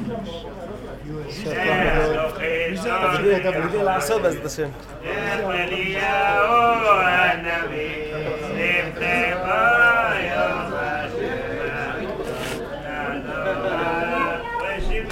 אלפונים. שלום לכולם וברוכים הבאים בשם השם. זה מאוד מרגש לעמוד במעמד כזה כאשר יודעים מראש ורובם שבאים לכבוד מי באים ולא יודעים את מי הם שומעים. ואני רוצה לבקש את הרשות לדבר על יהודי מאוד יקר שלמרבה הצער כבר בר מצווה שנים לא ראינו אותו, יהודי בגיל 72 שנפטר, רווק, ולא מזמן, ולא מזמן גם נפטרה אישה צדקת, הבת של תלמיד חכם גדול במרוקו, ובת 110 שנים רווקה. כולם מכירים אותה, היא גרה בירושלים, משפחת אבוחצירא, הבת של רבי יחיא דן, עליו השלום. אני רוצה לדבר כמה מילים על רבי אשר, ואגב, יש שם תמונה ליד הדלקת נרות. זוהי תמונה שאני אישית צילמתי, ויש לי את הוידאו, שאותו זמן זה היה ברית מילה, הוא היה זמן ברית מילה. שזה מישהו משפחת מדמון, בסוף המושב, אחד הנכדים שם, הוא היה הסנדק שלו. רבי אשר הפרסי, זכר צדיק לברכה, הוא מגלם לנו את היהודי האמיתי, את היהודי הפשוט. ומי שבאמת חושב את עצמו פשוט, ברגע שרואה את היהודי הזה אומר, עד כאן, אני לא פשוט, אני גאוותן. אבל הוא באמת, כל האישיות האנושית הייתה בו גלומה מבפנים, ועשה הכל כדי להסתיר את הכל. אי אפשר היה לדעת עליו, אבל ידע הכל, ידע הכל. והוא עבד את השם בתכלית עבודת השם, בפשטות שבה הוא הקרין, בפשטות שבה הוא איחד את עצמו כל הזמן. אני זוכר שכאשר היה מסתיים פסח, מסתיים כל העניין הזה של מצות, הוא היה ממשיך לאכול מצות ולא נוגע בחמץ עד אחרי שבועות. איזה חומרה זאת. ואני זוכר שאשתי הייתה מכינה לו אוכל ולא היה אוכל. הוא היה רק רוצה קצת תפוחי אדמה, קצת ביצים, לא הבנתי למה. עד שאמר לי, אני לא אוכל, לא נוגע בחמץ, עד אחרי שבועות. לא הבנתי מאיפה החומרות האלה. אבל עם השנים למדתי שיש עסק עם אחד מלמד ו'. במה, התגל... במה הייתה מוגלם... מגולמת בו הנושא הזה של הלמד ו' הזה? בדבר מאוד פשוט. כל הדברים שהוא עשה היו בחזקת נסתר. אני אספר כמה סיפורים קצרצרים עליו כדי שנבין מה זה. אנחנו צריכים לדעת אם אנחנו חיים או מתים. אז הרבה אנשים רואים אנשים, כולם רואים אחד את השני. אבל האם אנחנו רואים את האנשים שהולכים על שתיים הם באמת חיים או מתים מהלכים? וזה אנחנו רואים אצל רבי עקיבא. ידוע שרבי עקיבא ראה איזה אדם עם הרבה עצים על הכתף. ראה עצים על הכתף שלו. שואל אותו מה זה? הוא אומר לו אל תמהר, אל תעצור בי כי אני מפחד מהאנשים שממונים עליי שיכבידו עליי עוד יותר. ומה הייתה מלאכתו מסכן? הייתה מלאכתו של להביא עצים, להישרף בהם וככה מחיים אותו ועוד פעם מביא עצים ועוד פעם נשרף בהם וככה. אומר לו על מה זה ולמה זה, מה עשית כל כך? אומר לו אני הייתי עובד במס הכנסה. זה היה כל חטאי. והייתי גובה מיסים מאנשים עניים והם מעלים מפה ומעלים משם. ואז בגלל שהוא היה מוכס, התגלגל במה שהתגלגל. אז הוא אומר לו, וככה גוזרים עליך ואין לך תקנה, הוא אומר, לא שמעתי שיש לי תקנה. ככה אמר, לא שמעתי שיש לי מידת רחמים עליי. ולכן הוא ביקש, רבי עקיבא ביקש ממנו, תגיד לי מה, מי אתה, מה אתה? הוא אומר לו, אני לא יודע, אני השארתי אישה הרה, שמה כך וכך, מכפר כך וכך. ואני לא יודע אם היא ילדה או לא ילדה, ואם היא ילדה, לא יודע אם בן או בת. אבל נאמר לי שאם יהיה לך בן ויגיד ברכה מאוד פשוטה, אמן יהיה שם מרבה, יתגדל ויתקדש שם מרבה, ברכות השם המבורך, בזה מתחיל ומסתיים העניין הזה, שהוא נגאל. ולכן רבי עקיבא עשה תעניות כדי לזכות להחזיר את הנשמה הקדושה הזאת. ואז הגיע לכפרו, הגיע למשפחתו, הגיע לאשתו. אמר אל תזכירו את האישה הזאת, יימח שמה וזכרה, ככה כל הכפר מגנה אותה. וככה גם על הבן עוד יותר גרוע, זה רשע וזה רשע בן רשע. ולכן כל הדברים האלה שקרו וכל הצרות שהם עושים עדיין, עדיין ממשיכים את העניינים האלה. לא רצו להיזכר, אבל בכל זאת לקח אותו והתענה עליו 40 תעניתים ואז הוא זכה שבעזרת השם דברך לאט לאט עם הזמן, א' ב', שמע ישראל וכדומה וזכה להחזיר עטרה ליושנה ואמר את הברכות השם המבורך. ואז בא אליו בחלום ואמר לו יישר כוחך שהנחת את דעתי וככה הוציאו אותו מגיהינם. אבל זה היה בזמן רבי עקיבא. יש הרבה מה לספר על תקופת רבנו הארי ועל תקופה של הבעל שם טוב הקדוש.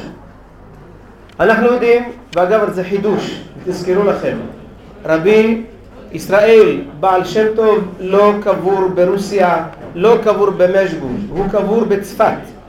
הוא קבור בצפת. מאיפה הראייה? מי אתה שתגיד? מי אתה שתחליט? כן, ש- על מנת שתדעו, אני חוקר את המקומות הקדושים כבר 30 שנה, וצילמתי למעלה משבעת אלפים אתרים. ביניהם המקום הזה שנקרא קבר הבעל שם טוב בצפת. מה פתאום? ובכן, בכתבי הבעל שם טוב מובא שהוא בא לביתו, אודל, ואמר לה, למה את לא באה אליי? ואומר לו, אבא, אתה רחוק, אתה ברוסיה. אומר לו, לא, אני בארץ ישראל, אני בצפת, אני ליד קבר הארי. קראתי את הדברים האלה, לקחתי לתשומת ליבי, ביררתי עוד כמה עשרות בירורים בכל הספרים שאני, יש לי אותם. זה סדר הדורות, חיבת ירושלים, עדן ציון, כפתור בפרח, לא מחקרים אקדמיים, הם אקדמיים ריקים, לא אקדמיים. והגעתי למסקנה מאוד פשוטה. בואו נבדוק. הלכתי ובדקתי בסביבות הציון, וראיתי שם אבן קטנה. מי שאל תאמינו, אל תאמינו, אלא אם תראו. יש לי אבן קטנה, לא, לא האבן, אלא צילמתי את המיקום ואת האבן, וכתוב שמה, פה נטמן מאורן של ישראל, מורנו אבר שם טוב. תהיה נשמתו צורה בצור החיים. פשוט, אם זה לא ראייה, מה כן ראייה? ובטעות או לא בטעות, היום יש ליד הציון פס של אה, שיש שאומר שמתחתו יש משהו. אף קבר לא ראיתי שסביבו שישים, רק המקום הזה קבר הארי, לידו בצד שמאל יש שם שיש. ולמרגלותיו של רבנו הארי, שם אה, רב משה קורדוברו, רבו, ולמרגלות אה, רב משה קורדוברו הרמ"ק, נמצא שם לא פחות ולא יותר, אמו של רבנו הארי הקדוש. בתקופת הבעל שם טוב, אגב שאנשים אוכלים בסעודה, והזכרו כאן את הנושא של הגאולה ושל הגלות, אז דבר אחד ברור, כשאנחנו באים אוכלים וסועדים, איפה הדבר הזה? מי צריך לסעוד ולאכול על זה שאדם מת או... אלא זה גם לא לסעודה של מצווה של סיום הלימוד וכדומה. למה צריך הדבר הזה? אלא בכל גרגיר ובכל דבר שיש עליו ברכה, יש שם גלגול נשמה מסוים. שהוא בא ומתחנן ומבקש, אנא. מה שראינו מקודם מרבי עקיבא, זה בחזיון עיניים. אז מה קורה כשאנחנו אוכלים? אנחנו אוכלים כדי להודות להשם יתברך, כדי לבקש מהשם. הרב הזכיר את הנושא של הגאולה. נכון, אנחנו נמצאים באלפיים ואלפיים ואלפיים בסוף האלף השישי. מה זה הדבר הזה? הסוד הוא מאוד ברור. אם אנחנו על פי הסוד רואים שלמעשה ב... ביום הראשון שאנחנו... נגמרה בטריה?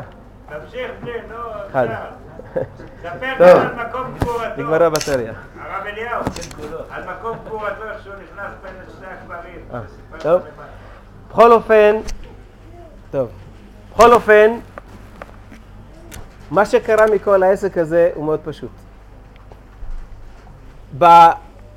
באלפיים הראשונות יש לנו את המזמור, את המזמור הראשון, הראשון של תמשיך, תמשיך, הבן איש חי דיבר עשרת אלפים איש פירה. נכון, אני לא הבן, אני רק איש. אליהו בן שלום, אני איש, אה, לא, אפילו בלי... בכל אופן, ביום הראשון שאנחנו מברכים, הוא כנגד לדוד מזמור את השיר הראשון של יום הראשון, ויום שני כנגד אלפיים שניים. כשאנחנו מגיעים לסוף האלף השישי, השם הלך גאות לבן, מסתיים השם לאורך ימים. מה זה העניין הזה? זה הסיומת של הגלות. אבל אם תשימו לב שבכל יום בשבוע, בכל יום בשבוע, יש את הסיומת של הגאולה. לכן גם בסוף יום השישי. בסופו של דבר, יום השישי ויחולו השמיים והארץ, ואז מזמור שיר ליום השבת, מזמור שכולו שבת. אבל אנחנו כשבאים לסעוד ולאכול, רואים דבר אה, פלא. מביאים דגים, מביאים... ואנחנו רואים האם באמת מי מגולגל בגרגר אורז, מי מגולגל ב... בעוף. אז שימו לב. לא תמיד אנחנו יודעים מה אנחנו אוכלים, את אבא שלנו, אמא שלנו, את הבן שלנו, את האחות שלנו, את השכן שלנו, אנחנו אוכלים בתוך הצלחת. לא יודעים. הוא לא אומר, היי, בוא'נה, אני הסבא שלך, היי, אני הדוד שלך. לא, הוא לא אומר. אבל אם אני אומר את הברכה שהכל יהיה בדברו, תיקנתי אותו. מאיפה הראייה? מהבעל שם טוב. הבעל שם טוב ראה ברוח הקודש, הגיע לעיירה שלו, וראה שם יהודים יקרים באים לקבל ברכה, ופתאום רואים בן פורת יוסף, הרבה אנשים באים לשמוע את לקחו, לשמוע את דבריו הקדושים של הבעל שם טוב. פתאום רואים איזה הלך מתקרב לתוך, הר... לתוך הבעל הרב, כולם ראו את הבעיה של האדם הזה. מה יש לאדם הזה שכל כך רוצה לבוא לרב? כולם יודעים, מה יש לו? הקדוש ברוך הוא נתן לו בן, שימו לב רבותיי, נתן לו בן לא רואה, לא שומע, לא מדבר, לא זז. צמח, עד גיל 13. עד גיל 13. לא ידעו מי הוא, מה הוא. ואז התקרב אליו עוד יהודי, הם לא פחות ולא יותר עם תרנגולת ביד. מסתכלים עליו, בוא הנה הלך, מה אתה עושה פה? אתה עם תרנגולת בא עם, אה, לרב? הוא אומר, כן, אני רוצה שיגיד לי אם התרנגולת הזו כשרה או לא. ואז הבעל שם טוב אומר, אה, נותן את המקל שלו לאדם הזה שהבן שלו לא ראה, לא שמע עד גיל 13. נתן לו את המקל, אומר, לך תגיד לבן שלך שיבוא. נתן לו את המקל והביא את הבן שלו. רואים פלא? מה הפלא? איך צמח, לא רואה, לא שומע, קם ובא לרבן שם טוב. הוא אומר לו, בוא, אתה עם התרנגולת, בוא. ואז מקרב אותו לאיש ואומר לו, בבקשה, תפנה את זה לילד, הוא יגיד לך אם התרנגולת הזו כשרה. ואז אמר מילה אחת. הילד בפעם הראשונה פותח את העיניים ומדבר, ואומר את המילה האחת שהייתה חסרה, שבגללה חזר בגלגול, וזו הייתה המילה שחסרה, כשר. למה?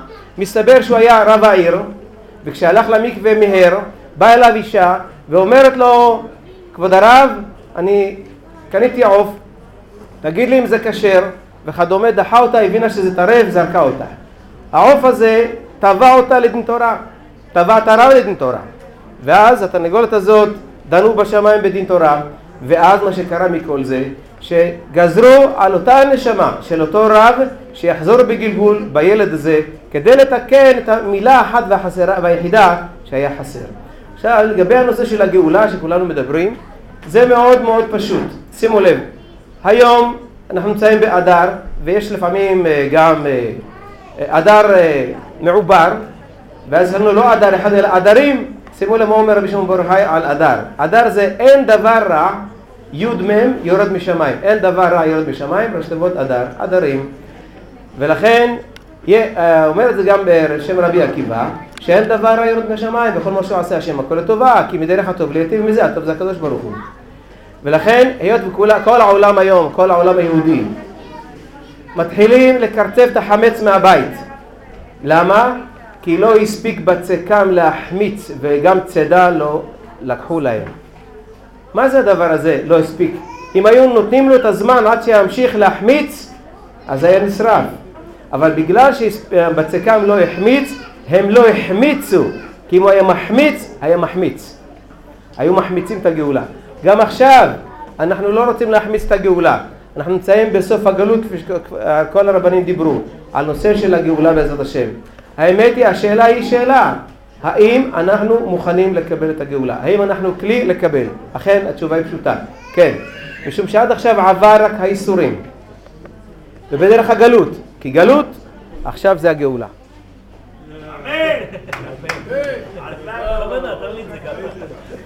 זאת אומרת ששום דבר לא בשליטתנו, הכל מאיתו יתברך, ואין דבר היורד מהשמיים. לכן אנחנו נסיים. ספר על רב אושר שבמקום קבורה שלו, שסיפרת לנו בלילה.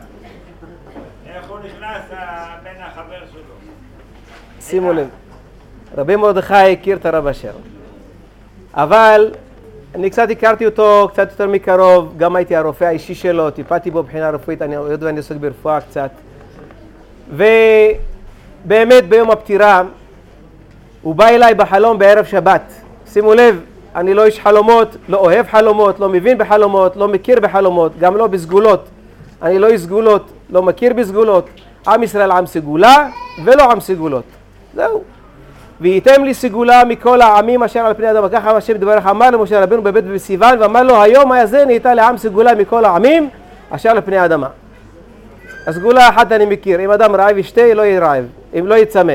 אם הוא לא, וכן על זה הדרך, זה סגולה. אדם רעב יאכל, אדם צמא ישתה, זה סגולה. אולי בתר היה חסר, אולי דיברנו יותר מדי, לא?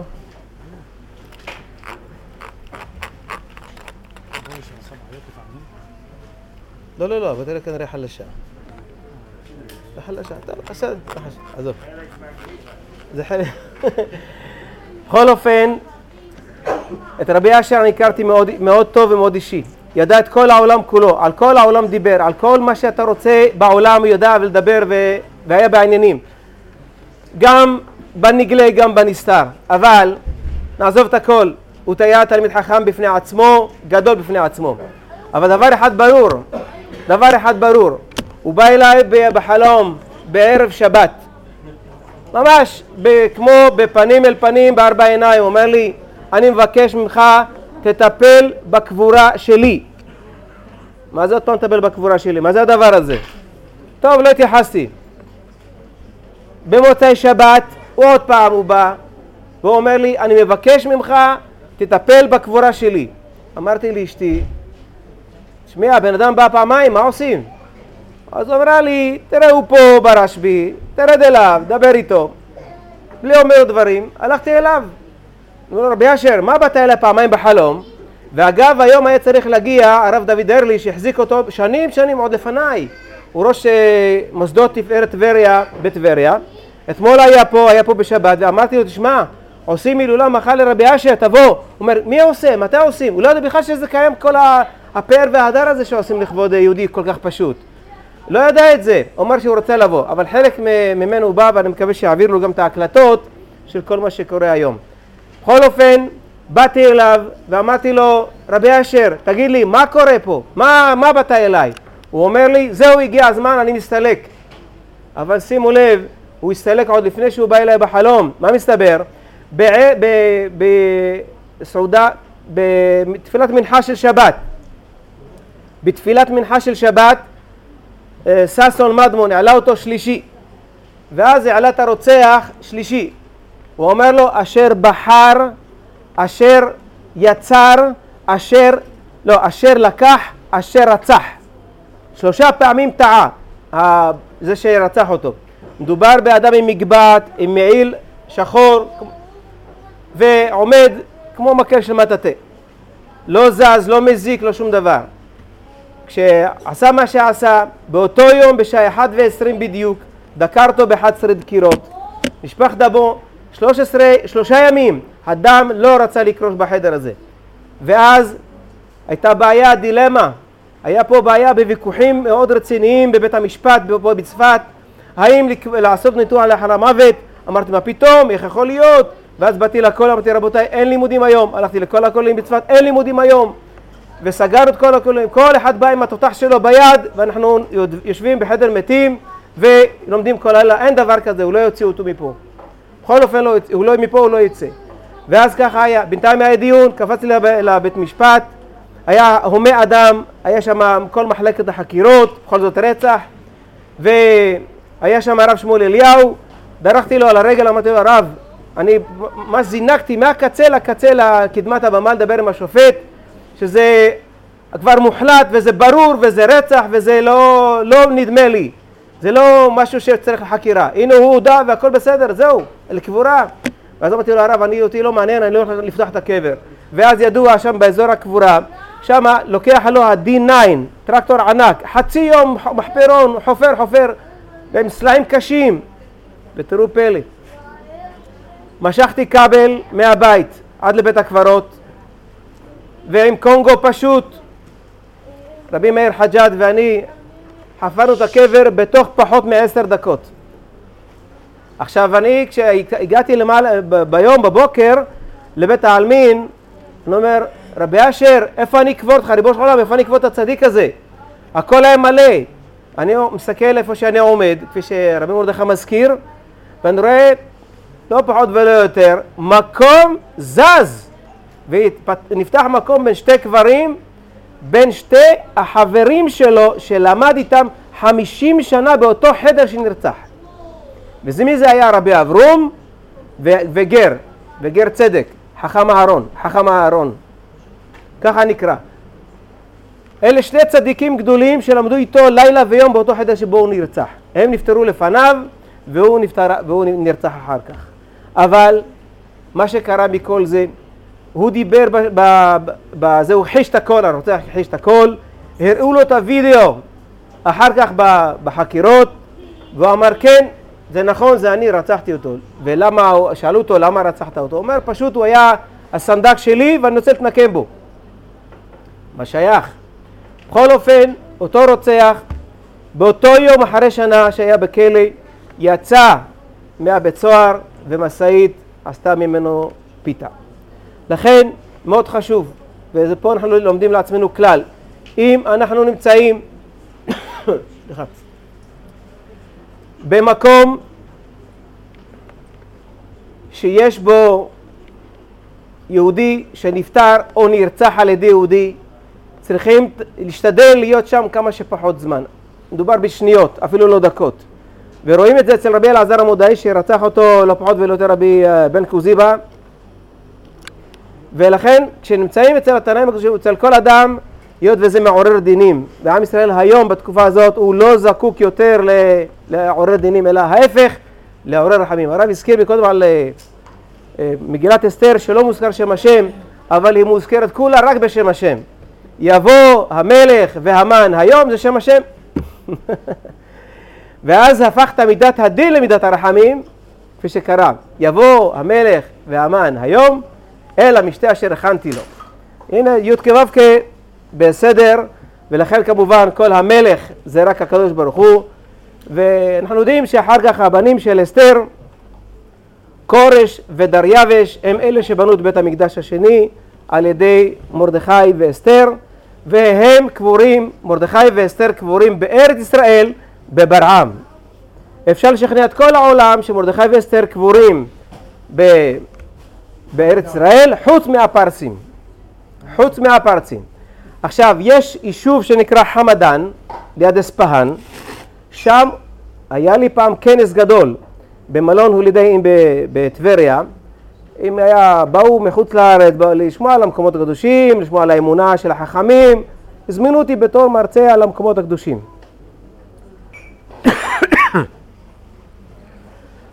ושלוש שעות, בחסדי השם, לפי מה שהקדוש ברוך הוא חנן אותנו, הוכחתי כל קבר וכל מקום האמונה הסגולה וכדומה.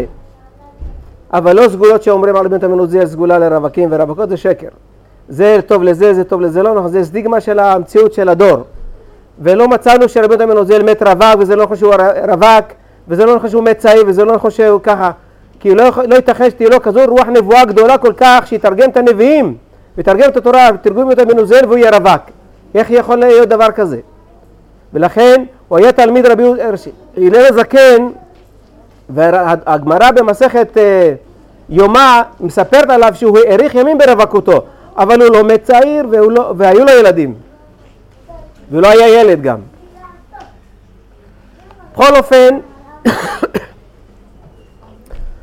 כל מה שהתכנסנו היום להגיד, הדברים האלה החשובים כל כך, זה רק בשביל לגלו, לגלם את הדמות של היהודי התמים הזה שנקרא רבי אשר. באותו זמן שחפרנו את המקום הזה, ממש דקות ספורות אחרי זה, אנחנו, אני חוזר בחזרה לזה, הרב שמואל אה, לבית משפט, אומר הרב שמואל אליהו, אומר לי, תשמע, זהו, יסדר הכל, והכל, ועכשיו אפשר להכין את הלוויה. ברוך השם, היה ויכוח גדול בין, בין הרב דרעי לביני, ובין עוד כמה צדיקים מירושלים, שרצו שהוא ייקבר בירושלים. אמרתי, רבותיי, אני לא מתווכח. היהודי הזה הוא מת מצווה.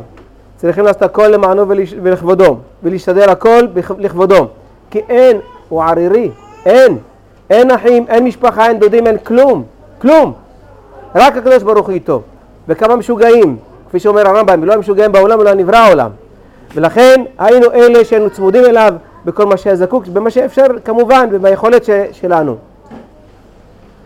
ואז אמרתי, תראו, אין בעיה, אתם יכולים לעשות מה שאתם אבל הוא בא אליי בחלום ואני לא איש חלומות, וזה אמת, והראיה כך וכך. והנה דוגמה. והיה שם אחד בשם אה, הרב דוד אסולין, שהוא אה, היה גם כן אה, הבן שלו ממש, שדאג לכל מחסורו ממש, כמו בן, כמו בן אהוב, ואמר לו שיקנה לו בגדים חדשים. לא שמעתי דבר כזה. תסתכלו את התמונה שלו בזמן ברית מילה, כמה הוא לובש חולצות, כמה מעילים, נעל בתוך נעל, גרב בתוך גרב, והוא לא הולך צעדים, אלא הוא גורר את הרגליים. ככה, ככה היה הולך. וכפוף ומעולם לא ישן על מיטה. מה הייתה המיטה שלו? ספסל ברשב"י. בקושי אפשר לשים את הזרוע של היד. וכל הזמן עמדתי לידו שחס ושלום לא ייפול, לא ינזק, הייתי מרחיק אותו מהקיר כך שלפחות יש- יישן קצת על הקיר, מכסה אותו במשהו. וזה יהודי שגלם בתוכו את כל התורה כולה. את כל התורה כולה. אבל הגיע הזמן שלו. הגיע הזמן סוף התיקון שלו. התיקון שלו היה להיות רווק.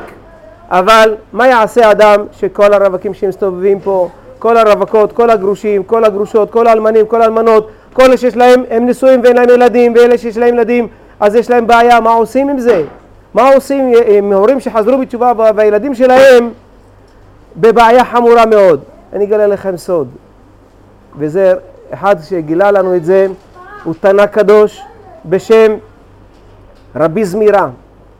הוא אמר לנו, התנא הקדוש הזה, מובא הסיפור הזה במלואו בגמרא, אני אספר לכם את המקרה באופן מדויק, קרא אותו מקרה גם לרבי עקיבא. שימו לב, הוא יצא מבית המדרש והלך פה בשדה אצל רבי יוסף בן זמרה, באזור שמה, והוא ראה ענן, עשן, עשן עובר בין ה... מהרצפה עד השמיים, ככה הרבה הרבה עשן. הוא רצה לראות מאיפה העשן הזה בא. ואז הוא רואה את העשן, הגיע לאיזה מקום, הוא רואה שם מחילה. מחילה מין אה, שוחה כזאת, מין אה, תעלה כזאת. והוא רואה בתוך התעלה, שמעבירים בן אדם עם כלבים בגודל חמורים, עם כלב גודכם, ואוכלים אותו עד העצמות, ומחיים אותו, ועוד פעם. הוא נבהל, הוא נבהל התנא הזה. ברח מהמקום הזה כל עוד נפשו בו, מפחד מה שהוא ראה שם. זה מציאות. ואז ישן והוא חולם. בא אליו אותו צדיק בחור, אומר לו, תשמע, אני לא מבין החיים, אני, אני מת שבאתי לעולם, והנה המצב שלי כך וככה. אומר לו, למה עושים לך את העונש הזה? מה עשית? אומר לו, זה עונש קל, זה עונש קל מאוד. אומר, אתה יודע איזה עונש מענישים אותי? מרתיחים לבה בשלושת אלפים מעלות, מרימים אותי משערה אחת של הראש, מכניסים אותי בתוך הלבה, כל הגוף נמס, נשאר רק חתיכת שערה, מחיים אותי ועוד פעם מכניסים אותי. זה העונש, ריבונו של עולם, איזה מין עונש זה? מה זה הדבר הזה? זה עונשים קלים בגיהינום. אתם יודעים מה אומר הבעל שם טוב על זה? אומר היה שווה לעבוד כל שבע מדורי גיהינום, כולל הגיהינום המתוק הזה, וכולל לעבור גם 70 שנה של ייסורי איוב. כל זה למה? לבוא לעולם הזה, מה לעשות בו? לשמח יהודי אחד פעם אחת. הנה, מה שהרב הזכיר את הנושא של השמחה. שמחה, ואומר רבנו הארי, שנכון שיש הרבה אומרים מצווה גדולה בשמחה תמיד, אבל אומר רבנו הארי ששמחה גדולה להיות במצווה. ואז אתה מקבל את השמחה האמיתית, כי, אתה, כי ברגע שאתה מכבד את המוזיקה הוא מפסיק לשמוח, אתה מפסיק לשמח, לבדח אותו באיזה בדרן הוא מפסיק לשמוח. זה שמחה שתלויה בדבר. תוריד את הדבר, הלכה השמחה. לכן, שמחה גדולה להיות במצווה, זה על דעת רבנו הארי הקדוש, פשוט. ובכן נסיים רבותיי, בעניין הזה, אז אומר לו, מה עשית בחיים שלך שאתה כל כך מוענש בכזה עונש? אומר לו, אני הייתי קצב, והייתי מאכיל את האנשים בחלב שהייתי צריך לזרוק אותו לכלבים כדי להרבות במשקל, הייתי צריך לזרוק אותו. לא, שמתי אותו גם בבשר כי יהיה משקל. אז מידה כנגד מידה לא בטלה מן העולם, ועל זה הענישו אותו בכלבים. אחר כך, אומר לו, ומה מצאו לעצמך העונש הזה, הקשה הזה, של להיכנס בלבה כזאת? אומר, תשמע, השארתי בן בעולם, השארתי את אשתי בהיריון, ונולד בן, ואני לא יודע מה קורה איתו, לא יודע מה הוא עושה. ואז הוא אומר לו, מי אתה, ולמה אתה, וכדומה, בירר עליו, וכ... עד שהגיע לבית, והגיע לכפר, והגיע למקומות, למקומות, למקום שלו. לקח את הילד, אומר לו, עזוב אותי, אני לא רוצה ללמוד, לא בשבילי התורה, זה טוב לדתיים, זה טוב לרבנים, לא בשבילי. תן לי את הדיסקוטקים, תן לי את ה... קצת אוזניות, תן לי קצת זה, וזהו, לא מעניין אותי כל התורה הזאת. אני רוצה לחיות, אני רוצה לעשות כיפים, חיה ושתו ואכול, כי מחר נמות, זהו. אבל, לא ויתר לו. לא ויתר לו הרב לילד הזה. אומר לו, אני הדוד שלך, וככה התחיל לקרב אותו, לאט לאט הלב בית, שמע ישראל, וכפי שפתחו כאן את הערב בשמע ישראל, תראו לכם, זו הסיסמה האלוקית שבגללה נגאל עם ישראל ובזכותה יגאל עם ישראל. שמע ישראל השם אלוקינו שם אחד, ואגב, בכל שמע ישראל אפשר להתרפא בכל המחלות. כי בתיבות שמע ישראל יש שם רמ"ח איברים, בנשים יש ארנב, עוד ארבעה איברים יותר. ואיך ידע אדם אם הוא באמת אה, בריא או לא? תקשיבו טוב, פטנט. אדם יקליט את עצמו אומר, שמע ישראל, השם, במ- במקום מלא, לפני כשהוא יושן. למחרת ישמע את עצמו אומר את השמע ישראל הזה. הוא ידע ויבין בדיוק מה הוא חסר. הוא שם זייף באיזה מילה, החסיר עוד, הוסיף עוד. זה האיבר המדויק שפגע בו, שהוא פגוע אצלו. אבל אם הוא רגיל, הוא פגוע כל הזמן, והשם עושה איתו נס שהוא עדיין חי באיבר הפגוע הזה. מה התיקון? להגיד עוד פעם את שמע ישראל ולוודא שאותו טבע הוא תוקנה, האיבר הזה מתוקן. הנה סוד מאוד פשוט וזה עובד. איך עובד? לא מעניין. בגליל ישנם, בגליל ישנם תנאים קדושים. עד המקום הקדוש הזה, כמה זכיתי להעיר אנשים שהיו צמח. לא אני, אני אפס מאופס, שיהיה ברור. נמצא פה אחד בשם יוסי סיידה, האח של דניאל סיידה, הוא, הוא, אה, הוא ראש המועצה הדתית. היה לו בן שקנה איזה אוטו חדש, הילד בגיל שלוש, נשרף לגמרי עם האוטו. איך פותרים בעיה כזאת? ילד גחל הביאו אותו לרמב"ם. מה עושים? אז הרב, דניאל אמר לי, שמעת על בן אחי? אמרתי לו, לא שמעתי מי זה, מה זה, לא יודעת מי הוא בכלל. אז הוא אומר לי, תשמע, הנה כך וכך המצב. הלכתי אליו, אמרתי לו, תשמע, יש לך עשרה גברים, רק שיהיו יהודים, שלא לא חשוב, דתיים, לא דתיים, העיקר שיהיו יהודים. לקחתי אותם למערת יואל הנביא. אני מספר לכם סוד שאני הייתי ערב לו אישית מההתחלה עד הסוף, ובעוד עשרות סיפורים של אנשים שהיו צמח. לקחנו, היינו שמה, ובתוך המערה הזו שם פתח קטן. אי אפשר להיכנס אדם רגיל. ובמיוחד יוסי הוא ענק, הוא אדם גדול, גם במידות פיזיות, אבל גם במידות טרומיות.